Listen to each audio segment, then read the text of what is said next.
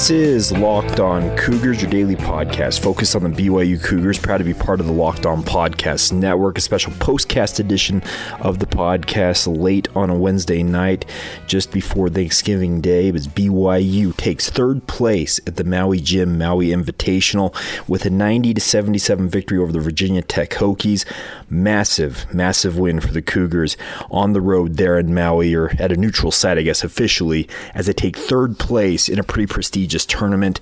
BYU is rolling now, sitting at five and three on the season. We'll talk about that and some of the ultimate outcomes of this fantastic showing for the Cougars there on the island of Maui on this special postcast edition of the podcast. All brought to you today by our good friends, our title sponsor, Deseret First Credit Union.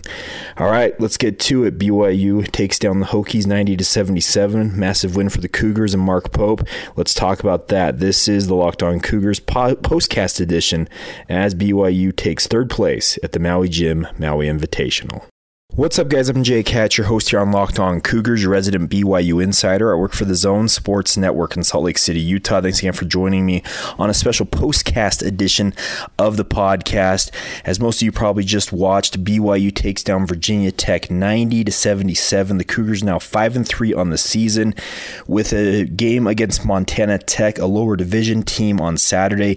BYU essentially is guaranteed no worse than a 6 and 3 record before the return of Yoeli Childs next week ahead of their game against the University of Utah. I think this is a fantastic showing for BYU going to the Maui Jim Maui Invitational without two of their best players. Speaking of Childs, as well as. Um, as, as well as Gavin Baxter. Excuse me, I was going to say Dalton Nixon, but it's not Dalton Nixon. He played extremely well in this game. Gavin Baxter out as well. And for BYU to go win this game in the fashion that they did, absolutely phenomenal. What I mentioned earlier today is BYU need to get back to shooting at a high clip. Well, BYU for the game shoots 54.2%, 50% from three. They tied their program record for three pointers in a game. Uh, the second time they have done that actually at the Maui Invitational. A fantastic, fantastic game for the the Cougars. Uh, they actually won the rebounding battle in this game, 29 to 28. Had 22 assists on their 32 buckets you look up and down this stat sheet. It was a fantastic, fantastic game for the Cougars.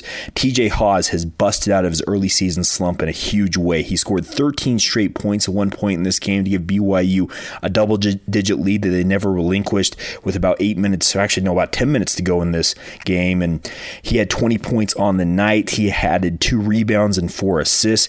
Jake Toolson was stellar with 11 points and eight assists of his own, as well as seven rebounds, so a near triple double for him. Kolby Lee scored in double figures for the fourth time in five games with 10 points of his own. And Dalton Nixon had a breakout performance with 14 points. And not to mention Alex Barcelo, the other player in the starting lineup for BYU, 13 points of his own. Six Cougars overall in double figures as Zach Seljaas came off the bench and added 10 points and six rebounds. I think this is a fantastic development for the BYU basketball program. If, as you most of you probably heard, Bill Walton was just singing the Cougars' praises, saying at one point, "I love Cougar basketball," and for good reason. The Cougars absolutely in the second half of this game blew by Virginia Tech and refused to be denied. And I think the overall BYU finishing third at this tournament, they have two quality wins coming out of this over Virginia Tech as well as UCLA, and a loss to number four Kansas, who ultimately won the uh, tournament, won the uh, Maui Jim Maui Invitational. Those are two quality wins for BYU come tournament time. You add that to their win at Houston earlier on this season, and BYU's already put together together in the in the non-conference in their young part of the season in just eight games. They have three what I expect to be quality wins already on the season, and you're still playing without Yoeli Childs. Yoeli's going to rejoin the team ahead of their rivalry showdown in Salt Lake City next Wednesday, December 4th. That'll be finally his nine-game suspension is up after BYU takes on Montana Tech this coming Saturday, and BYU looking at six and three without Yoeli Childs. In my mind, that's about as best case scenario as I could have laid out for the Cougars without him in the lineup. I like how this team is playing. I think if they get a steady contributor in the middle, a guy who can play inside out like Yoeli Childs is known to do, you're going to look at BYU looking to make a run here, and I'm really excited to see what the Cougars can do the rest of this season. Now, as they get their team back to full strength, well, I guess as much full strength as you can get without Gavin Baxter out for the entire season due to shoulder surgery. But a massive, massive win for the Cougars, and very impressed with what they did tonight. Uh, they rebounded as a team. It was a team effort. You saw guys boxing out and getting rebounds. Jake Toolson and Zach Seljaas leading the way with seven and six rebounds respectively. But overall, BYU 29 rebounds to Virginia Tech's 28. And it's not to say that Virginia Tech didn't shoot well in this game. That's one other thing I need to mention here is Virginia Tech. They actually shot 53.4% for the game. They were 50% from three, only hitting on 11 three pointers. And BYU just absolutely torched them from the perimeter. If BYU really wanted to press this, they probably could have broken the program record. Like I mentioned, they tied their program record with the 17 made three pointers in this game, going 50% from from beyond the arc. If BYU wanted to press it, they probably could have broken that record.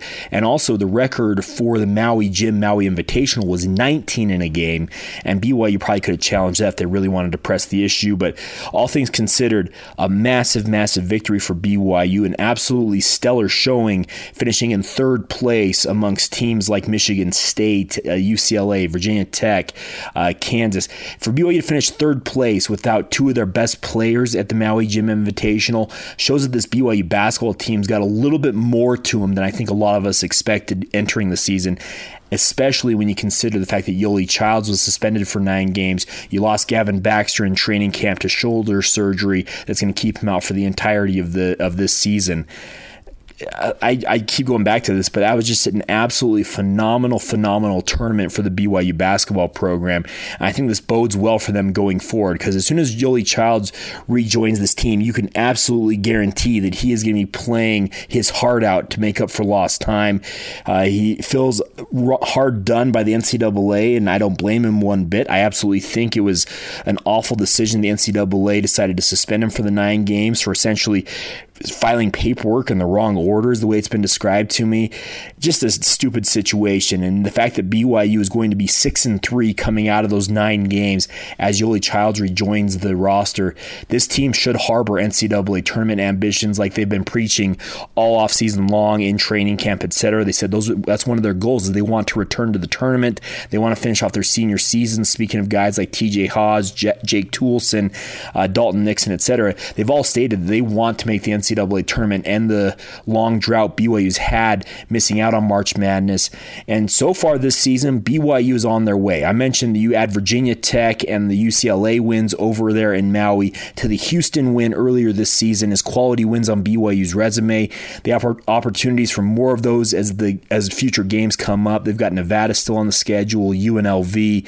Uh, you have opportunities here to put together a number of non-conference wins that'll look good come tournament time. You hope, and then, of course, you get into West Coast Conference play and you'll have to battle against the likes of St. Mary's and Gonzaga. But for one night, one night only tonight, it's a fantastic, fantastic night if you're a BYU basketball fan as the Cougars finish in third place there at the Maui Jim Maui Invitational. So, congratulations overall to Mark Pope and his program. That is a fantastic showing. They'll have a very happy Thanksgiving, I'm expecting tomorrow.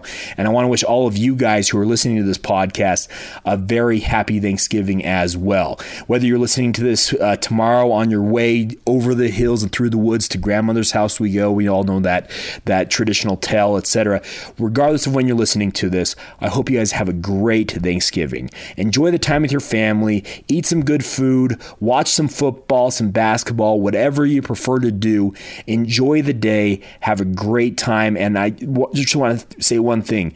I'm so thankful for all of you guys who listen to this podcast. It truly is an honor to do this podcast with you guys each and every day. Some of you may have seen the news. We tweeted it out on the Locked On Cougars feed on Twitter, as well as my personal Twitter feed at Jacob C. Hatch, that the Locked On Podcast Network received round one funding which should only enhance what the network is trying to do. And it's fantastic to see David Locke is uh, leading the way with this, and it's a privilege to be part of this network and bringing BYU coverage to you guys each and every day. It is an absolute privilege and an honor, and I can't thank you guys enough for your continued support of the podcast. So I'm thankful most of all right now to all of you guys who listen to this podcast each and every day. I hope you guys find it of worth. Please continue to share it with your family and friends, and regardless of wherever you listen to this podcast podcast on your podcatcher of choice, please give us that subscribe hit and as well as giving us a rating and review. Those five star reviews, especially on Apple Podcasts, those are very important to what we're doing here. And I can't thank you guys enough for supporting this venture. All right, we will talk to you guys soon. We'll be back on Friday with a spe- well, not a special edition. It's our regular edition on Friday. We won't have an official Thursday edition and a Thanksgiving Day edition. We will not do that. This will kind of serve as that, I would guess, a postcast edition. But we'll be back on Friday talking with Preston Hadley, BYU safeties coach. Has an interesting connection to the BYU San Diego State football game this week. Uh, we'll talk about that with him. And of course, we'll talk everything else going on in BYU sports. Today's show brought to you by our title sponsor, Deseret First Credit Union. For all of your financial needs, give them a call, 801 456 7070, or visit them at dfcu.com. We'll talk to you guys on Friday. Thanks again for joining us, a special postcast edition of the Locked On Cougars podcast as the Cougars take down the Hokies 90 to 77 to finish in third place at the Maui Jim Maui Invitational. Talk to you soon. See ya.